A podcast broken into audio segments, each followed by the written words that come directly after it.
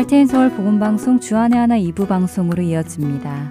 주안의 하나 2부에는 남유다와 북이스라엘의 왕들을 공부해 보는 왕들의 이야기와 은혜의 설교 말씀 그리고 마태복음 강해가 준비되어 있습니다. 먼저 왕들의 이야기로 이어집니다.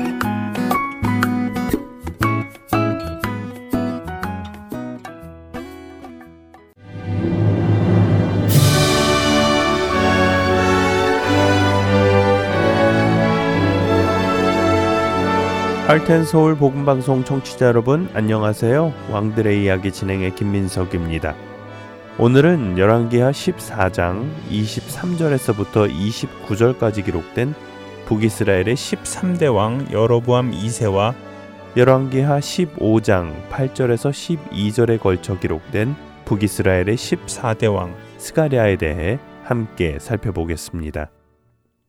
열왕기하 14장 23절에서 29절에 기록된 북이스라엘의 13대 왕 여로보암 2세는 북이스라엘의 12대 왕 요아스의 아들로 남유다의 아마샤 제15년에 북이스라엘의 왕이 되어 41년간 북이스라엘을 통치했던 왕입니다. 그는 아버지 요아스와 함께 11년간 북이스라엘을 공동으로 통치하고 요아스가 죽은 후로 30년 동안 단독으로 북이스라엘을 다스렸지요. 북이스라엘의 왕 중에는 가장 오랜 기간 북이스라엘을 통치했던 왕입니다. 여기서 잠시 4주 전 나누었던 여로보암 2세의 아버지 북이스라엘의 12대 왕 요아스에 대해 다시 정리해 보겠습니다. 요아스는 하나님께서 이스라엘의 힘이시며 이스라엘을 보호하시는 분임을 알고 있었던 왕이라고 말씀드렸지요. 그는 선지자 엘리사의 죽음을 앞두고 선지자가 죽으면 이스라엘이 무너질까 두려워 엘리사를 찾아갔던 왕이었습니다. 엘리사 선지자는 두려움 가운데 자신을 찾아온 요아스에게 동쪽 창을 열어 활을 쏘라 명하였고 요아스는 그의 말에 순종했지요. 이에 엘리사 선지자는 아람인들과 맞서 싸울 때 승리할 것이라는 예언을 해주었습니다. 그러나 승리의 예언을 듣고도 요아스는 믿음과 열정이 없어서 활을 집어 땅을 치라는 엘리사의 말에는 세 번만 내려쳐 아람과의 전쟁에서 단 세 번만 승리했습니다. 요아스는 선지자를 통해 말씀하신 하나님의 말씀을 자신의 삶에서 경험했던 왕이었습니다. 그러나 그는 하나님 앞에 악을 행했던 왕이었지요. 하나님께서는 아람의 압제를 통해 요아스와 북이스라엘이 자신의 죄를 깨닫고 돌아오기를 기다리셨지만 끝내 그들은 악을 행하고 하나님 앞으로 돌아오지 않았습니다. 하나님 앞에서 악을 행했던 아버지 요아스를 보며 자란 여로보암 2세. 성경은 여로보암 2세 역시 여호와 보시기에 악을 행했던 왕이었다고 말씀하십니다. 그가 이스라엘에게 범죄하게 한 느바세 아들 여로보암의 모든 죄에서 떠나지 아니하였다고 열왕기하 14장 24절에서 말씀하시지요. 그렇다면 여로보암 2세가 하나님 앞에 악을 행한 것이 아버지 요아스 때문일까요? 그에게는 하나님을 경험할 수 있는 시간이 없었기 때문에 악을 행했을까요? 안타깝게도 그렇지 않습니다. 놀랍게도 그는 북이스라엘의 모든 왕 중에서 가장 오랜 시간 북이스라엘을 통치했으며 하나님의 은혜로 솔로몬 시대의 범위만큼 이스라엘의 영토를 회복하고 큰 번영을 누렸던 왕입니다. 여로보암 2세가 통치하던 시기에는 우리가 잘 아는 요나, 아모스, 호세아 선지자가 활동하던 시기입니다. 하나님께서는 이중 선지자 요나를 통해 이스라엘이 회복되어 갈 것임을 이미 말씀해 주셨지요. 그리고 신실하신 하나님께서는 이스라엘이 하나님 앞으로 돌아오기를 기다리시며 예언하신 말씀들을 성취해 가셨습니다. 열왕기하 14장 26절과 27절은 여로보암 때에 북이스라엘이 땅을 회복할 수 있도록 하신 분이 하나님이시라는 것을 분명하게 기록하고 있는데요. 열왕기하 14장 26절과 27절의 말씀입니다. 이는 여호와께서 이스라엘의 고난이 심하여 매인 자도 없고 노인 자도 없고 이스라엘을 도울 자도 없음을 보셨고 여호와께서 또 이스라엘의 이름을 천하에서 없이 하겠다고도 아니하셨으므로 요아스의 아들 여로보암의 손으로 구원하심이었더라. 하나님께서는 이스라엘의 온 백성이 모질고 가혹한 고통을 겪고 있으며 그들을 도울 자가 없음을 보셨습니다. 그리고 이스라엘의 이름을 천하에서 없애지 않겠다고 하셨지요. 하나님은 그들을 불쌍히 여기셨고 여로보암 2세의 통치를 통해 고통받는 이스라엘 백성을 구원하셨습니다. 이처럼 여로보암 2세는 하나님께서 이미 선지자 요나를 통해 말씀하신 일들이 자신을 통해 이루어지고 있음을 분명하게 경험한 왕이었습니다. 그럼에도 불구하고 여로보암 2세는 안타깝게도 하나님 앞으로 돌아오지 않았습니다. 오히려 자신은 물론 이스라엘 백성들까지 우상을 섬기도록 했지요. 열왕기하 14장 23절에서 29절에 기록된 여로보암 2세에 대한 기록에는 그가 행한 악에 대해 자세히 기록하고 있지 않습니다. 다만 느바세 아들 여로보암의 모든 죄를 행했다고만 말씀하시지요. 사실 이전 북이스라엘의 모든 왕 역시 우상을 섬겼고 이스라엘도 우상을 섬기게 한 죄 가운데 거했었기 때문에 여로보암 2세 역시 이전 왕들과 크게 다르지 않을 것이라고 생각할 수 있습니다. 그러나 여로보암 2세가 통치하던 당시 활동했던 선지자가 요나, 호세아, 아모스 선지자였던 것을 생각해 보면 그가 통치하던 시기 북이스라엘이 영적으로 이전 어느 왕 때보다 심각하게 우상을 숭배하고 배교했음을 알 수 있습니다. 호세아 선지자와 아모스 선지자가 기록한 책들이 보여주듯이 그들은 심각하게 우상을 섬겼고 하나님을 떠났습니다. 성경은 여로보암 2세가 통치한 41년의 긴 시간을 단지 7절에 기록하고 여호와 보시기에 악을 행했던 왕이라고 하십니다. 하나님의 긍휼하심과 은혜를 경험했지만 그는 하나님 앞으로 돌아오지 않았고 우상을 섬기는 죄 가운데 죽어간 왕이었지요.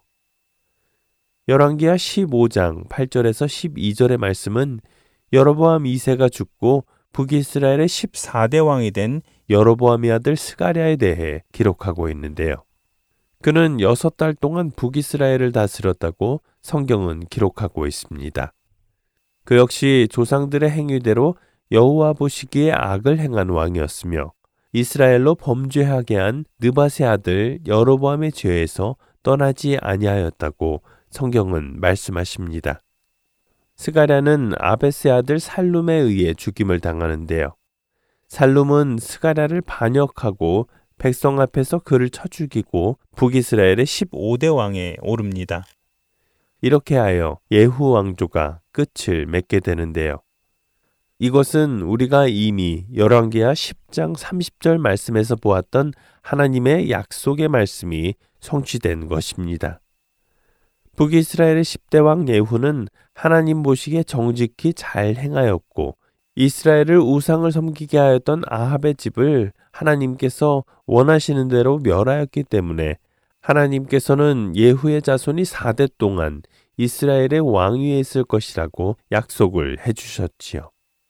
그렇기에 비록 예후 이후에 요아스나 여로밤 2세 그리고 스가랴가 하나님 앞에 죄를 행했어도 하나님께서는 약속대로 예후, 요아스, 여로보암 2세, 스가랴까지 총 4대가 이스라엘 왕위에 있도록 해주신 것입니다.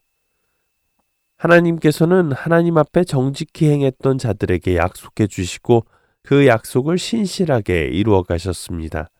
또한 하나님 앞에 악을 행하는 자들이 하나님 앞으로 돌아오도록 끊임없이 긍휼과 은혜를 베풀어 주셨습니다.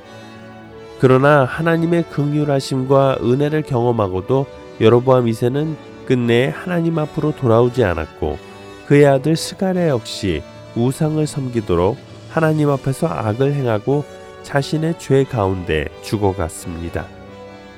왕들의 이야기 다음 시간에 찾아뵙겠습니다. 안녕히 계세요.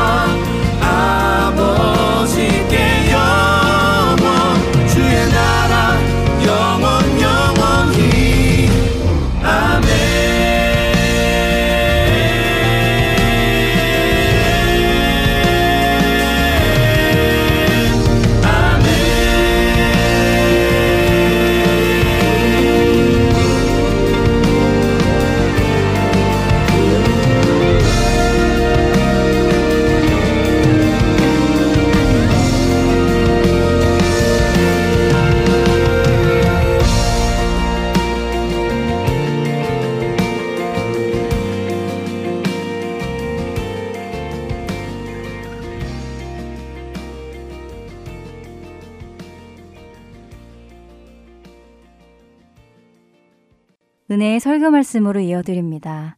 3월부터 새롭게 경기도 안산시에 위치한 꿈의 교회 김학중 목사님께서 말씀을 전해 주십니다. 오늘은 열왕기하 14장 3절에서 4절의 본문으로 나의 기준, 하나님의 기준이라는 제목의 말씀 전해 주십니다. 은혜의 시간 되시길 바랍니다.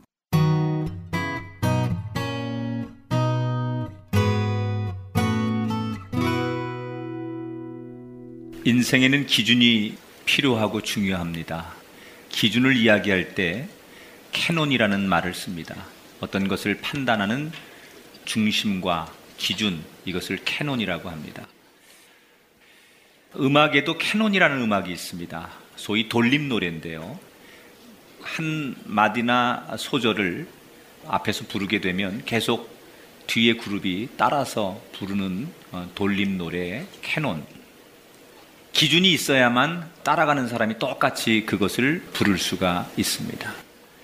우리 인생에도 캐논이 필요합니다. 어떤 걸 할 때 뭔가 기준이 있어야 이것이 옳은 일인지 또 그른 일인지를 판단할 수가 있습니다. 이스라엘 역사에 보면 가장 이스라엘 역사가 암흑기에 접어들었을 때, 혼란스러울 때, 영적으로 정치적으로 가장 고통스러울 때 이야기가 사사기에 나옵니다. 그 사사기 맨 끝장 끝절에 이런 말이 있습니다. 그때 이스라엘에 왕이 없으므로 각각 자기의 소견에 옳은 대로 행했더라. 왜 이스라엘이 가장 정치적으로 종교적으로 혼란스러울 수밖에 없었느냐? 왕이 없는 시대예요. 그러다 보니까 사람들이 저마다 자기가 왕인 거예요. 수많은 사람들이 자기 생각, 자기 느낌, 자기의 주장을 마치 왕처럼 생각하면서 펼치다 보니까 그것들이 부딪히게 되고 갈등하고 싸우면서 암울한 시대를 맞았다는 거예요. 요즘 우리가 살아가는 시대를 혼돈과 혼탁한 시대라고 말합니다. 왜 그럴까? 그것은 절대 기준이 없는 시대를 살기 때문에 그래요. 요즘 사람들처럼 자기의 개성, 자기의 생각, 자기의 주장이 강한 시대도 없었을 거예요. 정치, 교육, 경제 어떤 이야기를 해도 절대 기준이 없이 자기가 기준이 되는 거예요. 그래서 자기 생각을 굽히지 않고 자기 생각을 막 펼쳐 보이다 보니까 우리 사회가 자꾸 대립하고 갈등하면서 혼돈스러운 시대를 맞게 됩니다. 오늘 저는 열왕기하 14장의 말씀을 통해서 이 시대를 살아가는 우리들이 무엇을 기준으로 캐논으로 살아가야 될까를 생각해 보려고 합니다. 자, 오늘 성경에는 남쪽 유다의 새로운 왕 아마샤라고 하는 왕에 대한 이야기가 소개됩니다. 이 왕은 25살의 왕이 되어서 29년 동안 나라를 다스리게 됩니다. 그의 아버지가 종교 개혁자로 알렸던 요아스입니다. 그런데 아버지 뒤를 이어서 이 아마샤가 왕이 되지만 굉장히 불행하게 왕이 됩니다. 왜냐하면 마지막에 요아스라는 아버지가 암살을 당합니다. 아주 비참한 죽음을 맞이하게 되죠. 그리고 아주 우여곡절 속에 왕이 됐지만 힘없는 왕, 아버지를 죽인 그 권력자들이 뒤에서 왕을 마음대로 농락하고 그 힘을 견제하기 때문에 왕이 힘이 없어서 아마샤가 젊은 나이에 왕이 됐지만 별로 할 일이 없는 그런 왕으로 세월을 보냅니다. 아주 혼란스러운 시대를 맞죠. 특히 이 당시에는 이스라엘을 중심으로 주변국들이 가나안의 주도권을 잡기 위해서 나라들끼리 경쟁을 시작하는 시대였기 때문에 아마샤는 열강의 틈바구니에서 국내적으로는 왕권의 힘이 없는 상황에서 왕이 되었기 때문에 굉장히 어려운 시대를 보내게 됩니다. 자, 그런데 시간이 좀 지나면서 그래도 왕이 자기 힘을 좀 갖게 돼요. 처음에는 힘 없이 남들이 하라는 대로 꼭두가시 왕처럼 지냈지만 세월이 지나면서 사람들도 정리되고 죽기도 하고 그러면서 왕에 대한 힘이 점점 강화될 때쯤 이 아마샤가 제일 먼저 한 일이 뭐냐? 과거를 정리하자. 다시 말하면 아버지가 자기 부하들에 의해서 처참하게 살해되었는데 그 아버지의 한을 풀어주겠다라고 해서 아버지를 죽이고 영모에 가담했던 사람들을 전부 잡아서 죽이기 시작합니다. 열왕기하 14장 5절에 보니까 나라가 그의 손에 굳게 섬에 시간이 좀 지났다는 얘기죠. 그의 부왕을 아버지를 죽인 신복들을 이 아마샤가 죽이기 시작합니다. 여러분 어느 역사든 간에 나라의 권력의 근본을 위협하는 것은 어떤 지도자도 용납하지 않습니다.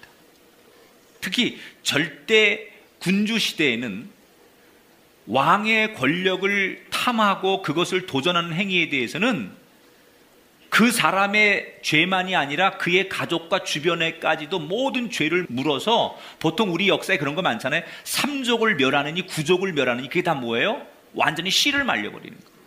이건 동서양의 역사 속에서 권력을 향해 도전해 왔을 때 공통점으로 나타나는 현상이에요.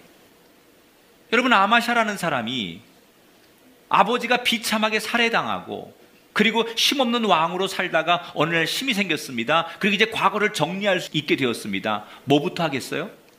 아버지를 그렇게 죽인 사람들 본인들은 물론이고 그의 가족들까지 능지처참하는 그런 일을 당연히 했을 거예요. 그런데 이 아마샤는 성경에 보니까 그렇게 했을 거라는 우리의 기대와는 다르게 그렇게 하지 않아요. 5절을 볼게요. 왕을 죽인 자의 자녀들은 죽이지 아니했다 그랬어요. 자신의 아버지 때 아버지를 반역하고 살해했던 사람들을 심판하는데 그 사람들의 죄만 물었지 그 자녀들, 그 주변 사람들은 건드리지 않았다는 거예요. 아, 이 아마샤라는 왕이 굉장히 자비로운 사람이었나 보다. 아니면 뭔가 정치적인 이유가 있었나? 아닙니다. 왜 아마샤는 그럴 수밖에 없었느냐? 그 이유를 6절에 설명합니다. 이는 모세의 율법책에 기록된 대로 함이더라. 라고 말했어요. 자, 아마샤가 갈등했습니다. 아버지 복수, 아버지 한을 풀어서 사람들을 전부 잡아다가 그 영모에 가담한 사람을 죽이는데 뭘로 갈등하느냐? 율법에는 하나님께서는 만약에 죄를 물어야 한다면 그 사람의 죄만 물어야지 그 아버지가 죄를 졌다고 자식까지 죄를 묻고 자식이 죄를 졌다고 아버지까지 죄를 묻는 것은 안 된다라고 이미 율법에 금하셨거든요. 아마샤가 하나님 말씀이냐, 내 감정이냐, 내 한이냐, 하나님의 뜻이냐를 놓고 갈등하기 시작하는 거예요. 분명히 성경은 연좌제를 금했어요. 죄를 지은 사람에게 죄를 물어야지 그 자식들에게나 또는 가족들에게 죄를 물어서는 안 된다. 신명기 24장에 보면 하나님이 모세에게 율법, 법을 주셨잖아요. 이렇게 살아라. 그게 율법이에요. 거기 뭐라고 나왔어요? 아버지는 그 자식들로 말미암아 죽임을 당하지 않을 것이요 자식들은 그 아버지로 말미암아 죽임을 당하지 않을 것이니 각 사람은 자기 죄로 말미암아 죽임을 당할 것이냐 그랬습니다. 이 아마샤라는 사람이 자기 아버지를 죽인 사람들을 처단할 때 마음속에 자기 생각과 감정은 구족을 멸하고 싶지 않았겠습니까? 아버지 한을 풀어드리는 자식의 입장에서는 모든 힘과 수단을 다 동원해서라도 아버지 한을 풀어주고 싶지 않았겠습니까? 그런데 아마샤가 그렇게 안 했어요. 이유는 내 감정도 중요하지만 내 감정보다는 하나님의 말씀이 더 중요했다는 거예요. 이 아마샤가 29년 왕으로 나라를 다스리는데 가장 잘한 일이 이거예요. 내 생각, 내 감정, 내 계획대로 하지 않고 하나님이 뭐라고 말씀하시는지 하나님의 법은 어떤지 그 말씀 앞에 순종하려고 하는 마음. 비록 그가 한 나라의 왕이고 이제 힘이 생겼지만 내 인생의 기준이 내 생각이 아니라 하나님의 말씀이어야 된다. 이렇게 자신의 감정보다는 하나님 말씀을 중요하게 여겼던 아마샤를 하나님이 어떻게 인정하십니까? 3절에 보니까 아마샤가 여호와 보시기에 정직히 행하였다 그랬어요. 저는 이 말씀이 우리에게 들리는 말씀이 되기를 주 이름으로 축원합니다. 충분히 우리의 생각, 우리의 고집을 펼칠 수 있는 그 상황에서 우리가 하나님 말씀대로 하나님 뜻대로 살려고 했더니 하나님께서 우리에게 아마샤처럼 들려주는 음성이 이 음성 되기를 축원합니다. 네가 내 뜻대로 행했으니 정직했으니 내가 너를 칭찬하고 너를 귀히 여기노라. 이런 칭찬을 듣는 귀한 성도들이 되시기를 주의 이름으로 축원합니다. 여러분, 우리 삶의 기준이 뭡니까? 우리는 때때로 우리의 감정이 또는 우리의 체면이 무언가를 결정하는데 굉장히 중요한 기준이 될 때가 있어요.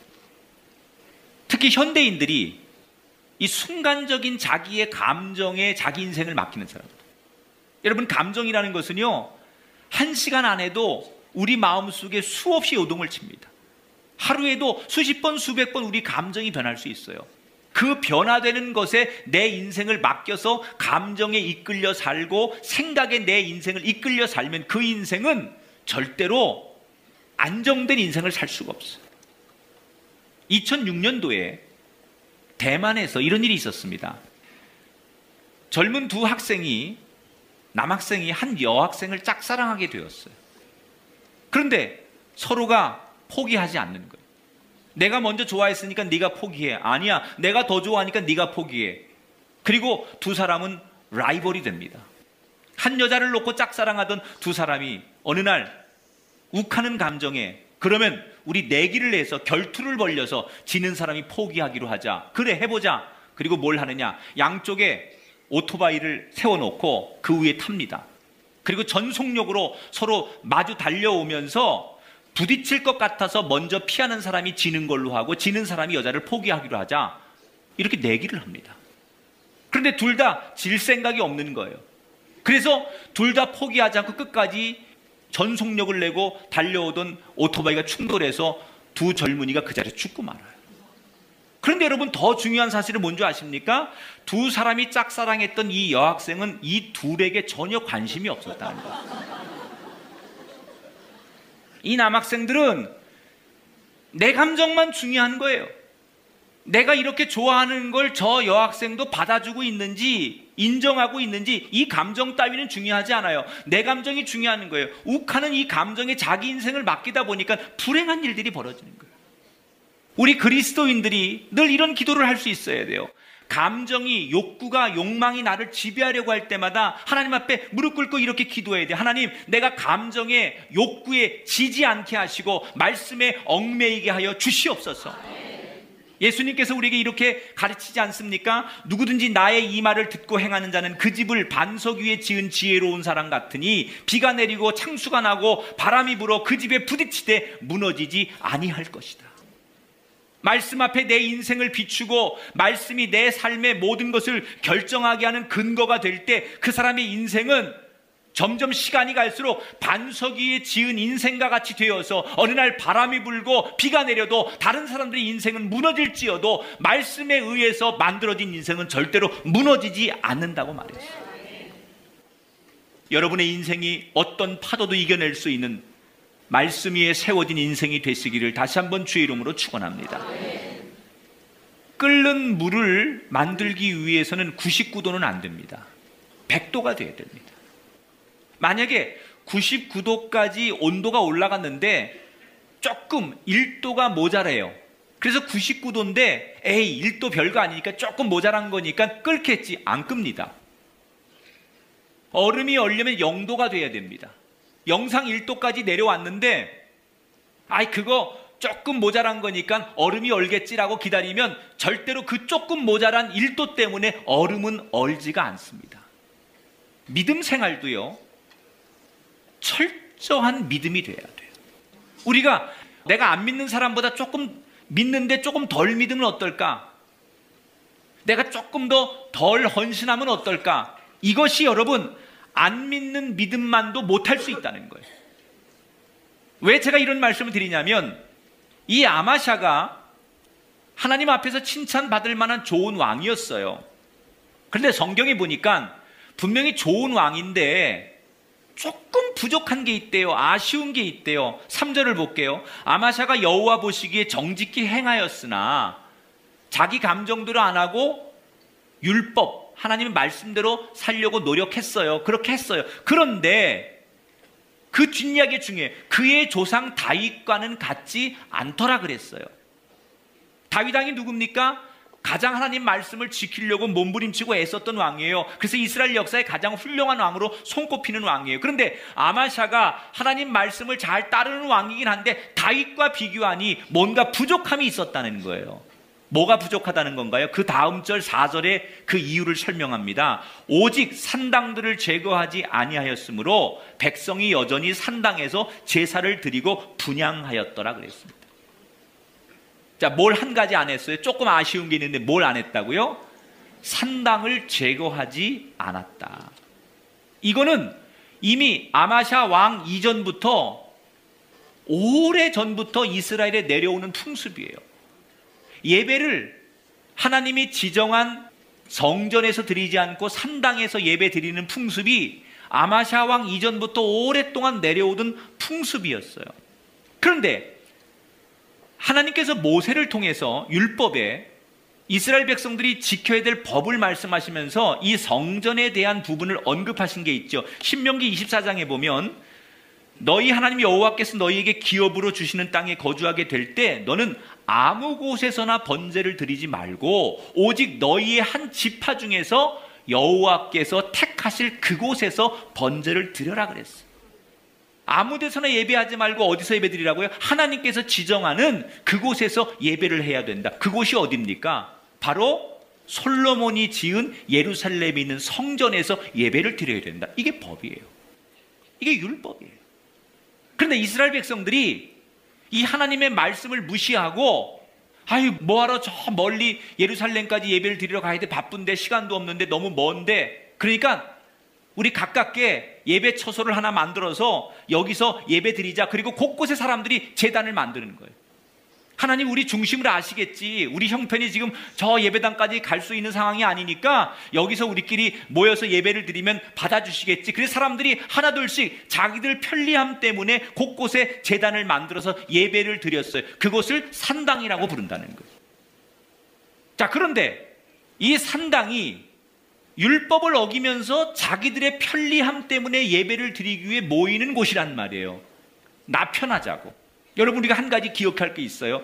예배는 내가 편하면 안 돼요. 하나님이 기뻐해야 돼요. 예배는 하나님이 영광을 받으셔야지 우리의 즐거움으로 가득 차면 안 돼요.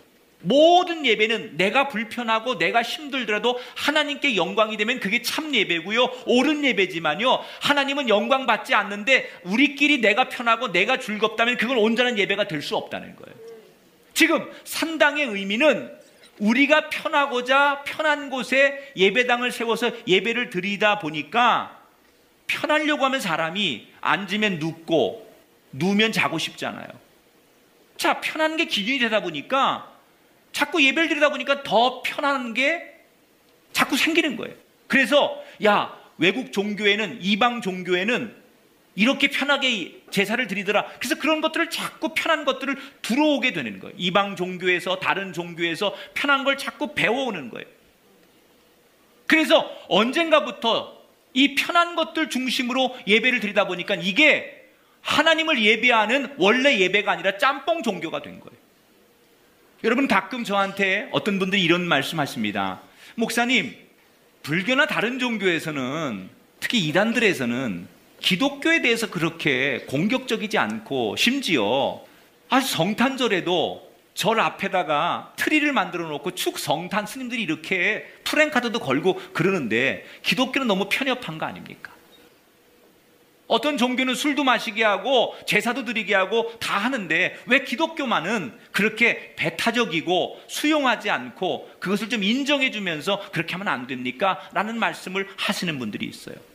물론 우리가 이웃과의 관계, 더불어 살아가는 사람들을 이해하고 그들과 교제하고 함께 한 시대를 살아가는데 사람의 관계는 충분히 할 수 있지만 여러분 우리가 편하고자 우리가 좋은 소리 듣고자 아 교회가 역시 열려 있는 교회야. 야 목사님이 확실히 달라. 젊으니까 달라. 이런 소리 듣고자 하나님이 원하지 않는 짬뽕 종교를 만든다면 그게 기독교냐는 거예요. 만약에 이곳에 그런 다른 종교 예식을 갖다 놓고 이게 우리가 편하고자 우리가 좋자고 하나님이 원하시지 않는 것들을 기독교 안에 성경 안에 갖다 놓는다면 그게 과연 하나님 보실 때 예배냐는 거예요. 아닌 건 아니라고 말해요. 그들을 무시하는 게 아니에요. 타 종교를 멸시하는 게 아니에요. 아닌 거를 우리가 혼합 종교를 우리 편한 대로 만들면 안 된다는 거예요. 자, 이렇게 자기 편한 취지로 산당이 만들어지다 보니까 사람들은 편하니까 많이 모이겠죠. 예루살렘 성전보다는 더 많은 사람들이 모입니다. 사람이 많이 모이면 그곳은 정치화가 되는 거예요. 사람이 많이 모이면 경제의 중심이 되는 거예요. 그러니까 왕의 입장에서는 산당들이 정치적인 기반이 되고 경제적인 하나의 중요한 거점 지역이 되니까 그것을 함부로 할 수 없는 거예요. 왜? 그것을 건드렸다가는 경제적으로 어려움이 오고 정치적으로 어려움이 오니까 왕들이 저마다 그 산당을 적당히 유지해 주는 거예요. 믿음이 좋은 왕이어도 선지자 얘기를 듣는 왕이어도 현실과 타협하는 왕들이 생기는 거죠. 정권을 유지하려면 저 산당들이 필요한 거예요. 그래서 왕들이 산당을 율법에서 금한 곳인 줄 알면서도 방치해 두기 시작하는 거예요. 그런데 여러분, 역사가 증명하고 있는 얘기 하나가 있습니다. 결국 그때는 편했지만 그때는 그것이 유익이 되는 줄 알았지만 그 산당들이 이스라엘 백성들의 영적인 것을 타락시키게 되고 신앙을 후퇴시키면서 훗날 남유다가 하나님께 심판을 받고 멸망하는 단초를 이 산당이 제공하게 돼요.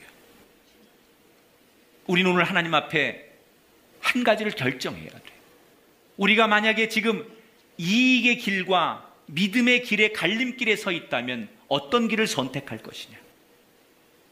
지금 아마샤는 당장 내 눈앞에 보이는 이익, 내게 힘이 될 수 있고 사람들 앞에 박수를 받고 좋은 왕이라고 듣는 이야기에 이 선택을 할 것이냐 아니면 하나님의 그 엄중한 율법을 따를 것이냐 이 두 가지의 갈림길에서 무엇을 선택하느냐가 아마샤에게 주어졌는데 아마샤가 믿음을 선택하지 않고 눈앞에 이익을 선택하는 거예요. 타협하는 거예요.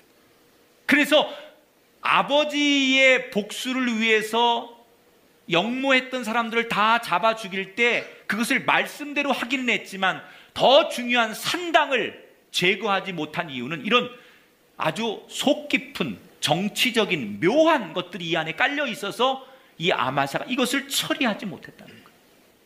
사랑하는 여러분, 이게 오늘 우리의 고민 아닙니까? 무엇을 선택해야 될지에 대한 갈림길에서 그 갈림길의 기준이 이익이냐, 믿음이냐. 오늘 이 말씀 앞에 여러분의 분명한 대답이, 여러분의 분명한 의지가, 여러분의 분명한 자세가 세워지게 되길 주 이름으로 축원합니다. 하나님께서 이 아마샤의 장점 하나를 보고 축복하신 게 있어요. 사실 이 남유다에게는 지금 가난의 패권을 놓고 싸우는 여러 경쟁자들이 있는데 그 중에 한 나라가 에돔이라고 하는 나라예요. 이 에돔과 남쪽 유다는 계속해서 역사적인 갈등 구조에 있었는데 아마샤가 왕이 되어서 하나님께서 한 가지를 축복하시는데 에돔을 전쟁에서 완전히 승리하도록 만들어요. 그래서 오늘 성경에 보니까 만 명의 적군을 죽이고 대승리를 거두도록 만들어 주십니다. 그래서 그 당시 가나안 땅의 그 주도권을 남쪽 유다 아마샤 왕이 갖도록 하나님께서 축복을 해 주십니다. 자, 그런데 사람이 뭔가를 얻고 나면 그때부터 사람이 헷갈리는 게 있어요. 전쟁에서 대승리를 거두자 이 아마샤가 착각하는 게 하나 생기기 시작합니다. 내가 대단한 줄 아는 거예요. 내가 그동안 긴장 관계에 있던 에돔이란 나라도 이기고 전쟁에서 승리를 거두니까 내가 영웅이고 내가 계획하고 내가 생각하고 내가 진행하면 앞으로도 어떤 전쟁이 다 이길 수 있을 거라는 착각을 하기 시작해요. 그래서 뭘 결정하느냐? 지금 이스라엘이 남과 북으로 나눠져 있잖아요. 북쪽은 북이스라엘.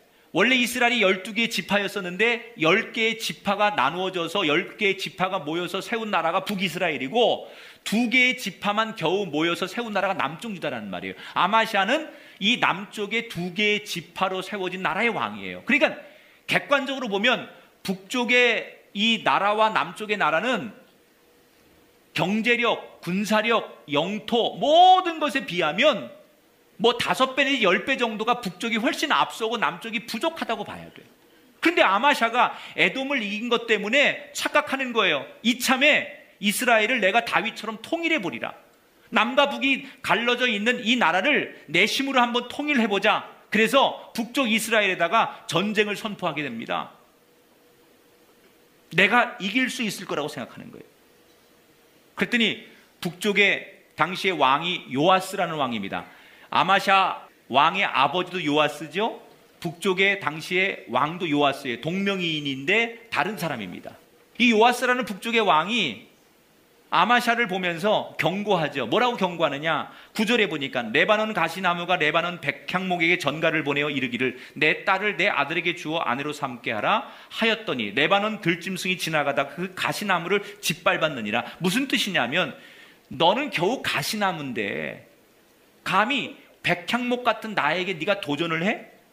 지나가던 들짐승들이 너희들을 짓밟을 만큼 너희들은 가치가 없는 존재들이야. 이렇게 경고하지요. 그런데 착각하는 거야. 아마샤가 할 수 있다는 거예요. 그래서 전쟁을 끝끝내 합니다. 그리고 결과는 어떻게 나옵니까? 전쟁에서 대패를 합니다. 예루살렘 성이 다 회파되고 왕과 백성들이 포로로 끌려가고 모든 귀금속들을 다 빼앗기게 돼요. 그리고 포로로 끌려간 다음에 15년을 왕으로 더 살지만 그가 포로로 끌려갔다가 요시아 왕이 죽고 난 다음에 다시 남쪽으로 돌아오지만 그는 아무런 흔적도 없이 비참한 최후를 맞게 되는 왕으로 끝나요. 자, 여러분, 하나님께 칭찬받고 처음에 그렇게 승승장구하던 아마샤 왕이 왜 이렇게 되었을까? 뭐가 문제였을까? 이유는 하나예요. 그는 중요한 일을 앞두고 하나님 앞에 이 생각이 맞는지 하나님의 뜻을 구해 본 적이 없어요. 오로지 자기의 감, 여러 가지 주변 사람들의 통계, 상황, 이런 거를 너무 의지하는 거예요. 우리가 현대인들이 자꾸 이성시대, 합리적인 시대, 과학의 시대를 살다 보니까 전문가 이야기, 뉴스의 이야기, 통계, 우리 자료, 이런 걸 너무 의지해요. 여러분, 그게 우리에게 도움이 되는 건 사실이지만 절대적 기준이 될 수가 없어요. 만약에 아마샤가 내 인생의 절대 기준은 하나님입니다. 그래서 내가 이 전쟁을 해야 될지 말아야 될지 하나님 앞에 무릎 꿇고 기도하면서 하나님, 내가 이 전쟁을 해서 통일을 하는 게 하나님의 뜻입니까? 그걸 원하십니까? 이렇게 하나님께 묻고 기도했다면 하나님이 기준인 것을 인정했다면 그는 실패의 인생으로 끝나지 않았을 거예요. 그런데 기도하지 않아요. 무슨 일을 시작할 때 첫 단추를 잘 꿰라고 하잖아요. 여러분 그리스도인에게 첫 단추를 잘 꿰는 건 뭘까요? 기도하고 시작하는 거예요. 많은 성도들이 기도를 인생에 내가 이것저것 세상적인 거 다 해보고 안 되면 최후의 마지막 수단이 기도라고 사용하는 분들이 있어요. 그래서 정말 다급할 때만 기도하는 분들이 있어요. 아닙니다. 기도는 인생의 계획을 시작할 때부터 사용할 수 있는 방법이 돼야 돼. 마지막에 내가 하던 거 다 해보고 안 되니까 이제 기도나 해볼까 해서 기도가 되는 게 아니라 어떤 일이든지 시작할 때 첫 단추를 깰 때 계획할 때부터 먼저 기도하는 게 하나님이 원하시는 방법이라는 얘기예요. 지난 1년 동안 여러분이 살아온 인생 동안 여러분이 무언가를 선택하셨다면 그 선택의 기준은 무엇이었습니까? 어떤 사람은 경험에 의해서 사람들의 자료와 분석과 지혜와 지식과 아니 어떤 사람은 내 감을 믿는 사람이 있어요. 내 촉. 여러분이 가지고 있는 경험, 지식, 확률, 자료 그건 절대적 기준이 될 수가 없습니다. 도움은 될 수 있지만 우리가 어떤 뭔가를 선택하는데 도움은 받을 수 있지만 그게 우리 인생의 기준이 돼서는 절대 안 된다는 거예요. 확률은 예측은 해주지만 미래를 알려주진 못해요. 우리가 의지할 수 있는 것은 통계가 아니에요. 우리가 의지하는 것은 우리의 느낌이 아니에요. 우리가 의지하는 기준이 되어야 할 것은 오직 하나님 뿐이에요. 사랑하는 여러분, 우리의 지혜, 누군가의 성공의 방법, 성공의 비결, 이걸 믿기 전에 먼저 하나님 앞에 무릎 꿇으시는 그런 지혜로운 사람이 되시길 바랍니다. 어떤 일을 시작하고 계획할 때 먼저 무릎 꿇으시길 주 이름으로 축원합니다. 하나님 내가 이 일을 하려고 합니다. 하늘의 지혜를 주시옵소서. 내가 이 일을 계획하고 있습니다. 하나님의 뜻이 이루어지게 하여 주시옵소서. 기도할 때 그것이 기준이 될 때 우리의 인생은 넘어지지 않게 될 줄 믿습니다. 잠언 16장의 솔로몬은 우리에게 이렇게 권고합니다. 너의 행사를 여호와께 맡겨라. 그리하면 너의 경영하는 것이 이루어질 것이다. 굳이 하나님 앞에 기도할 필요가 없는 분이었던 예수님께서도 습관을 따라서 늘 하나님 앞에 기도하고 하나님의 뜻을 구하셨어요. 이제 또 다른 계획과 선택을 해야 하는 시점이 왔습니다. 여러분에게 오늘 이 말씀을 통해서 내 생각, 내 감정, 내 계획, 내 방법, 내 계산을 믿는 것보다 먼저 기도하는 분이 되기를 주의 이름으로 축원합니다. 따라합시다. 감정보다는 말씀이 세상의 이익보다는 기도가 우리의 기준이 되기를 축원합니다. 할렐루야. 우리의 캐논은 뭡니까? 적어도 여러분이 자녀를 키우고 한 인생을 살아가고 여러분이 앞으로 펼쳐질 여러분의 인생에 있어서 여러분의 기준은 뭡니까? 그리스도인의 기준은 하나님이셔야 합니다. 나는 하나님이 이렇게 말씀하셨으니 내가 하나님 앞에 이렇게 기도했으니 나는 이것이 내가 선택한 기준입니다. 라고 말할 수 있는 사람을 우리는 그리스도인이라고 하는 거예요. 이 아마샤의 인생을 한마디로 표현하면 용두삼이라고 말할 수 있어요. 시작은 좋았지만 끝이 없는 인생. 그렇게 되지 않으려면 감정에 따라 가지 말고 세상 이익, 사람들의 인기, 박수, 내 편한 것 이것을 추구하는 게 아니라 먼저 기도하고 하나님의 뜻을 구하며 그 기도의 응답대로 살아갈 수 있는 하나님의 일꾼이 되셔서 여러분이 걸어가는 그 길 속에 하나님의 동행하심에 하나님의 은총이 넘치게 되시기를 주님의 이름으로 축원합니다. 뜻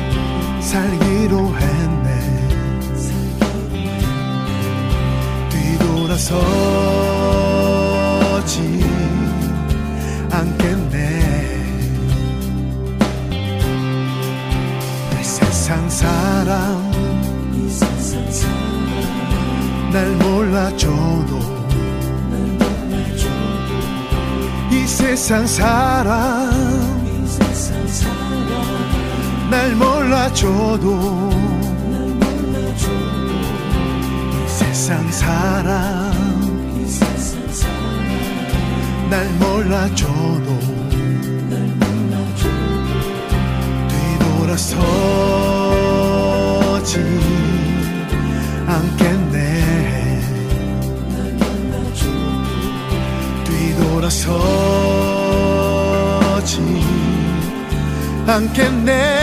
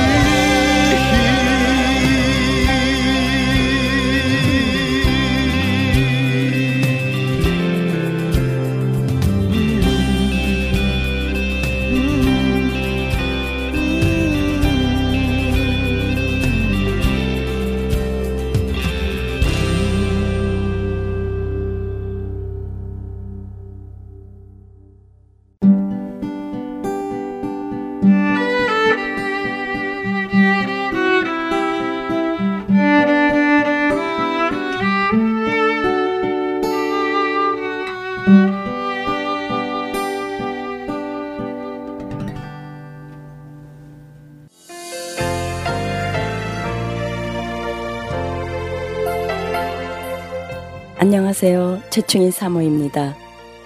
믿지 않는 자에게 복음을 믿는 자에게는 영적 성장을 위하여 매주 예수 그리스도의 복음을 CD에 담아 전하는 하트앤서울 복음 방송 이 귀한 사역에 여러분의 동역이 필요합니다. 사역자들을 위한 기도와 CD 제작과 우편 배달을 위한 후원 그리고 방송으로 CD 배치로 여러분들의 동역의 손길이 필요합니다. 영혼을 살리고 세우는 이 귀한 사역을 함께 해주세요. 미친한 자에게는 복음을 믿는 자에게는 영적 성자를 여기는 하이텐서운 복음 방송입니다.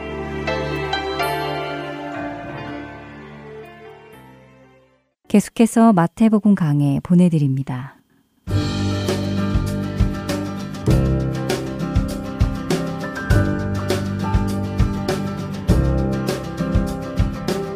하트앤 서울 복음방송 애청자 여러분 안녕하세요. 마태복음 강의 김태정 목사입니다. 지난주에 우리는 구제와 기도와 금식에 대해 알아보았는데 오직 하나님만 아시고 하나님께서 상 주시는 온전한 의를 이룰 것을 살펴보았습니다. 오늘은 예수님께서 가르쳐 주신 기도인 주기도문에 대해 좀 더 알아보도록 하겠습니다. 처음 신앙생활을 하게 되면 기독교 문화, 교회 문화라고 생각되는 우리가 적응해야 하는 몇 가지가 있는데 그 중에 하나가 주기도문을 외우는 일일 것입니다. 축도를 하지 않고 예배를 마치거나 기타 모임을 마치는 경우에는 주기도문으로 마무리하는 경우가 많기 때문에 이 기도를 외우는 것이 필수처럼 여겨지죠. 다른 이들이 모두 외우기 때문에 나 혼자 외우지 않는 것이 조금은 창피하게 느껴지니까요. 그런데 여러분, 여러분은 이 주기도문이 가지고 있는 참된 의미에 대해 얼만큼 알고 계십니까? 얼마나 그 뜻을 생각하고 마음으로 기도하고 계십니까? 정말 예수님께서 가르쳐 주신 그 의미 그대로 기도하고 계십니까?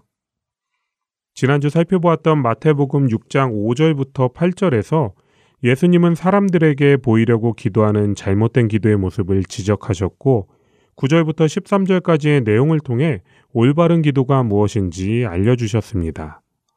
주기도문은 마태복음과 누가복음에 기록되어 있는데 예수님께서 기도를 가르쳐 주시는 이유와 그 내용은 조금 차이가 있습니다. 마태복음에서는 외식하지 않는 온전한 기도가 무엇인지를 알려주시기 위해서였고, 누가복음에서는 제자들의 간청으로 예수님께서 가르쳐 주시죠. 몇몇 구절이 생략되거나 하는 내용의 차이도 조금 있기도 하고요.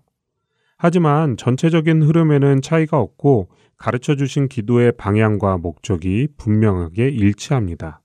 그래서 주기도문은 우리가 어떻게 기도해야 하는지 그 방향을 제시해 주시죠. 그럼 어떻게 기도해야 하는지 그 내용을 하나씩 살펴보도록 하겠습니다. 먼저 구절에는 하늘에 계신 우리 아버지라고 기록되어 있는데 하나님이 하늘에 계시다는 표현은 단순한 물리적 공간에 하나님이 계신다고 이야기하는 것이 아니라 그분의 전지전능하심을 나타내는 표현입니다. 하나님께서 만드신 모든 것들은 하늘 아래에 있는 존재이며 하나님은 피조물과 비교하실 수 없는 초월적인 존재임을 나타내는 말이 하늘에 계신이라는 말입니다. 사실 이 말은 요즘의 크리스천들에게는 익숙하지만 낯선 말이 되어버렸습니다. 왜냐하면 하나님은 우리와는 비교할 수 없는 분, 거룩하신 분이라고 쉽게 이야기하지만 그 말이 실제로 우리의 삶과는 연결되지 않기 때문이죠. 이러한 일은 우리의 예배를 살펴보면 분명히 확인할 수 있습니다. 예배는 높으신 하나님을 만나고 그분의 이름을 높여드리는 일인데 그 예배에 대한 우리의 자세는 어떻습니까? 그분의 거룩하심과 위엄에 압도되어 감히 나아갈 수 없는 경외함을 느끼며 나아가십니까? 하나님을 확실히 믿고 그분이 어떤 분이신지 정말 제대로 안다면 우리의 예배는 달라질 것입니다. 죄인인 우리의 모습으로는 하나님께 감히 다가갈 수 없는 두려움과 함께 그럼에도 우리를 만나주시는 은혜로 인해 감사가 넘칠 수밖에 없을 테니까요. 또한 능력 있는 그분이 우리의 아버지가 되십니다. 하나님이 아무리 능력이 많으신 분이라고 하셔도 우리와 아무런 상관이 없다면 무슨 소용이 있겠습니까? 하지만 다행히도 예수님께서 가르쳐 주신 기도에는 분명 하나님을 아버지라 부르게 하셨습니다. 우리가 생각할 수 있는 관계 중에서 부모와 자녀보다 더 친밀한 관계가 있을까요? 자녀는 부모를 포기해도 부모는 자녀를 절대 포기하지 못합니다. 혹 인간의 연약함으로 인해 부모도 자녀를 포기하는 경우가 있다고 해도 하나님은 말씀하신 바를 반드시 이루시는 신실하신 분이기에 절대로 우리를 포기하지 않으십니다. 8절에서는 하나님께서 이미 우리의 모든 필요를 아신다고 하셨고 모든 것을 하실 수 있는 전능하신 분이시며 우리의 아버지가 되시니 우리에게 무엇이 더 필요하겠습니까? 하지만 동시에 하나님이 우리의 아버지이시기 때문에 우리는 함부로 살아갈 수 없다는 것을 기억해야 합니다. 하나님의 자녀답게라는 말이 우리의 삶 속에 언제나 깊이 자리 잡고 있어야 합니다. 그리고 단지 나의 아버지가 아닌 우리 아버지라고 말씀하신 것을 생각해 보아야 합니다. 예수님께서 우리라고 말씀하신 이유가 무엇일까요? 우리에게 한 형제가 있다는 것입니다. 아버지가 하나님인 가족 공동체가 있다는 것을 의미합니다. 그런데 여러분, 여러분은 하나님의 단 하나뿐인 아들이 예수님이신 것을 기억하십니까? 그럼에도 불구하고 예수님께서 우리에게 우리 아버지라고 기도하라고 말씀하신 것은 우리를 예수님의 가족으로 한 형제로 인정하신 것을 의미합니다. 이 얼마나 엄청난 은혜입니까? 여러분은 그 감격을 누리고 계십니까? 하지만 또 한편으로는 우리 하나님은 모든 이의 아버지이시기 때문에 한 형제인 이웃을 아끼고 사랑해야 한다는 것을 명심해야 합니다. 마태복음의 저자가 가난한 이웃을 향한 구제와 긍휼의 마음을 그토록 강조하는 것은 바로 이러한 이유 때문입니다. 다음으로 살펴볼 내용은 이름이 거룩히 여김을 받으시오며라는 구절입니다. 여러분들도 모두 이름을 가지고 계시죠? 어떤 분들은 자신의 이름이 너무 촌스럽다고 창피해 하시기도 하고 또 어떤 분들은 자기 이름이 너무 좋다며 자랑하기도 하십니다. 왜냐하면 이름이라는 것은 단순히 부르는 호칭이 아니라 한 사람의 존재 자체를 나타내는 특별함이 있기 때문입니다. 그러하기에 여기에서 하나님의 이름이 거룩해진다는 것은 하나님의 존재 자체를 거룩하게 인정한다는 뜻입니다. 거룩이란 단어의 의미는 분리되고 구별되다입니다. 하나님을 다른 여타의 존재들과는 확연히 구분되는 존재로 인정한다는 것입니다. 그런데 여기서 중요한 것은 하나님의 이름이 어떻게 거룩하게 될 수 있는지에 대한 문제입니다. 하나님은 우리의 고백 없이도 거룩하신 분이고 우리의 찬양과 예배를 기뻐하시지만 과연 우리의 고백만으로 하나님의 거룩하심이 드러날 수 있을까요? 히브리서 13장 15절과 16절에는 다음과 같이 기록되어 있습니다. 그러므로 우리는 예수로 말미암아 항상 찬송의 제사를 하나님께 드리자. 이는 그 이름을 증언하는 입술의 열매니라. 오직 선을 행함과 서로 나누어 주기를 잊지 말라. 하나님은 이 같은 제사를 기뻐하시느니라. 우리의 입술로 하나님의 거룩함을 나타내야 하는 것과 동시에 6장에서 강력하게 경고하신 것처럼 그 거룩함은 외식이 아닌 마음과 행동이 일치하는 삶의 예배로 나타나야 합니다. 우리는 삶의 예배라는 것을 너무 쉽게 말하곤 하지만 실제로 이렇게 살아내는 것은 너무도 어려운 일입니다. 이렇게 살기 위해서는 내가 누구이고 하나님이 누구이신지를 정확하게 알아야 하며 하나님의 은혜를 늘 기억할 수 있어야 합니다. 그리고 그 은혜를 생각하며 하나님의 말씀에 매 순간 순종하는 것이 삶의 예배입니다. 이를 위해서 우리에게 가장 중요한 것은 어떻게 해서든지 예수 그리스도를 늘 기억하는 것입니다. 찬양이던 말씀이던 그 어떤 것이라도 예수님을 기억하게 하는 것이라면 우리 곁에서 멀어지지 않도록 노력해야 합니다. 그래야 넘어지지 않고 순종해서 하나님의 거룩하심을 나타낼 수 있습니다. 그래서 구절의 내용을 다시 정리하면 전지전능하신 우리의 아버지이신 하나님, 우리의 입술과 삶을 통해 하나님의 거룩함을 드러내겠습니다. 라고 고백하는 것입니다. 실로 엄청난 고백입니다. 하지만 그 부담 때문에 하나님의 거룩하심을 내가 아닌 다른 누가 나타낼 것이라고 생각하시면 안 됩니다. 왜냐하면 하나님은 우리 각 사람, 바로 여러분의 예배를 원하시기 때문입니다. 10절에는 나라가 임하시오며 라는 말로 시작됩니다. 여기에서 나라는 하나님께서 다스리시는 나라를 의미하며 저자는 마태복음 3장 2절에 회개하라 천국이 가까이 왔느니라 라는 말씀으로 하나님의 통치가 이미 예수님의 사역을 통해 시작되었다고 이야기하고 있습니다. 보통 나라는 국민, 영토, 주권이라는 세 가지 요소가 있어야 한다고 합니다.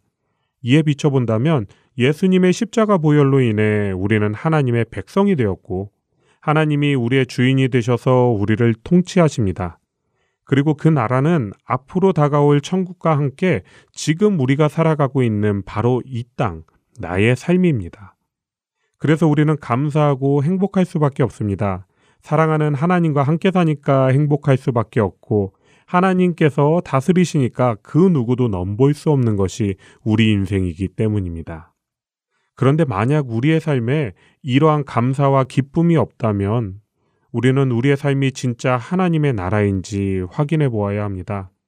나는 정말 하나님의 백성인지, 하나님의 말씀과 뜻을 기억하고 있는지, 그리고 그러한 순종의 모습이 현실 가운데 이루어지고 있는지 매일 점검하며 기도해야 합니다. 이 모습이 계속해서 이어지는 뜻이 하늘에서 이루어진 것 같이 땅에서도 이루어지다라는 말씀입니다.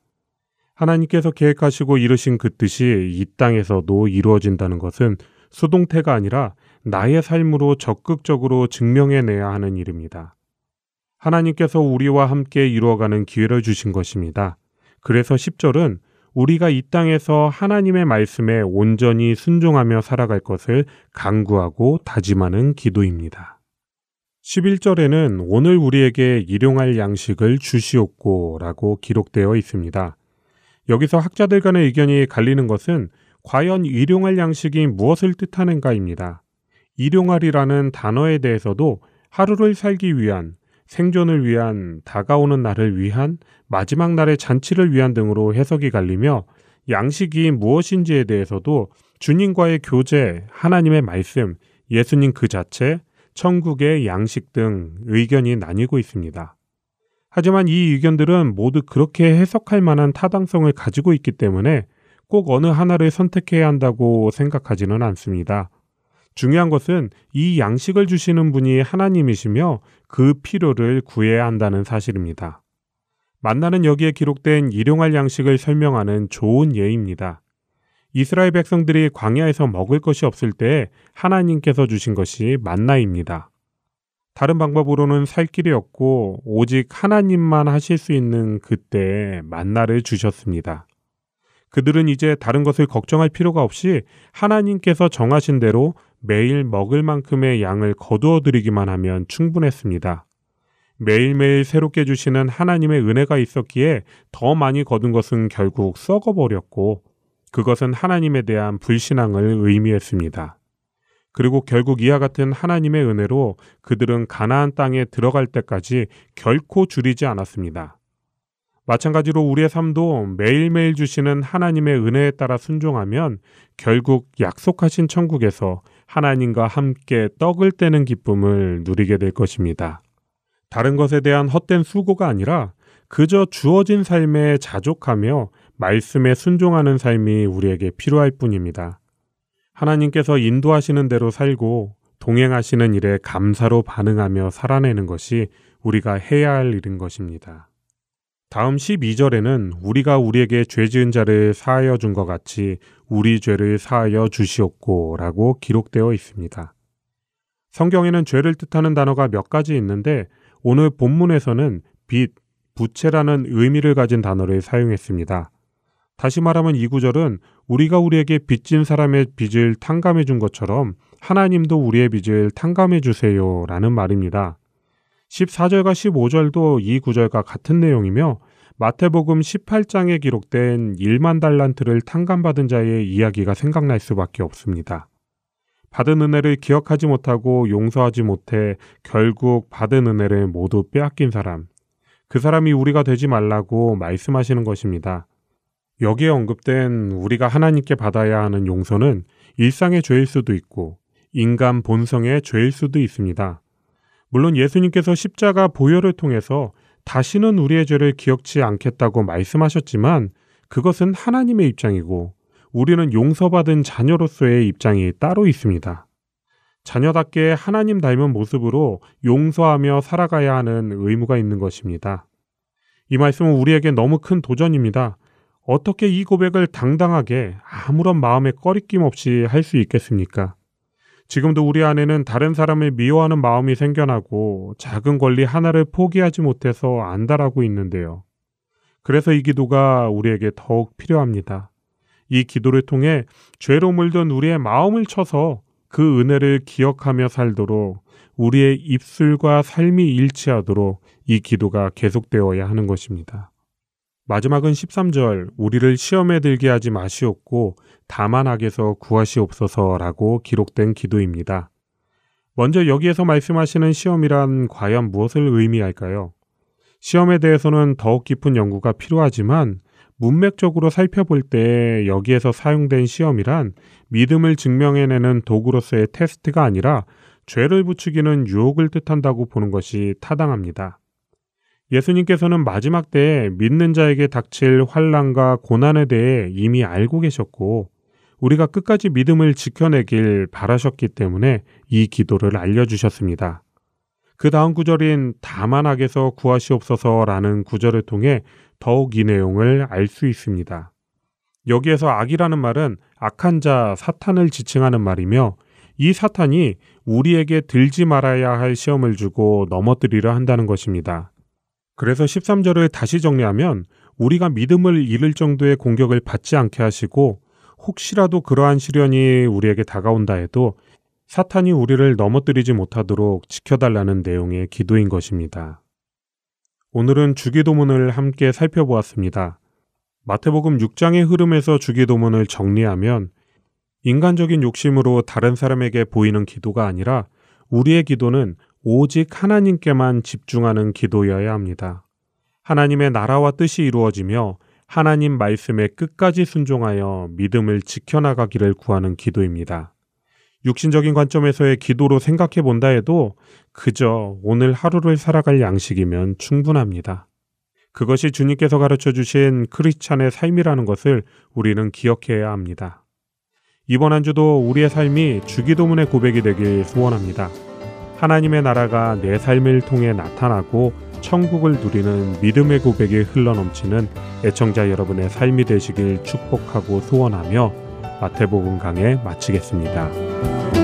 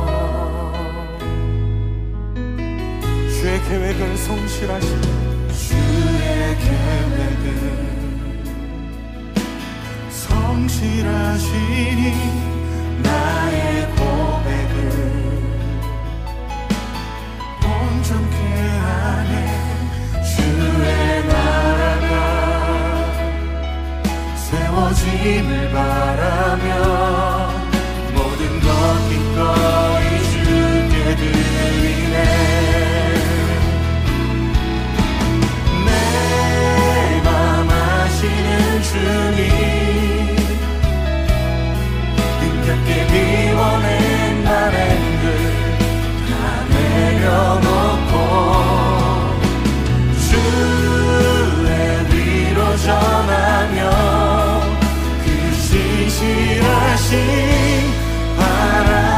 바라보리. 수많은 자들이 수많은 자들이 주님의 일하신 비추는 일하신 비추는 그 통로되어 주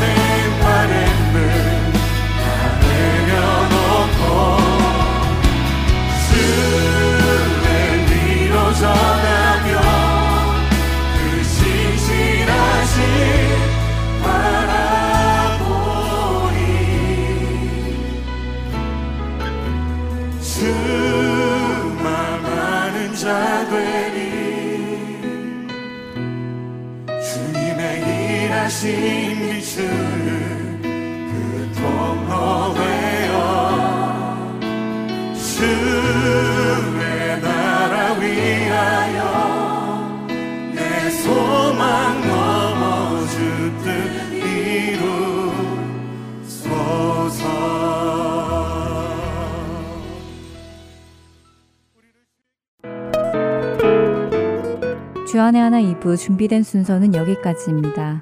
함께 해주신 여러분께 감사드립니다. 다음 시간에 뵙겠습니다. 안녕히 계십시오.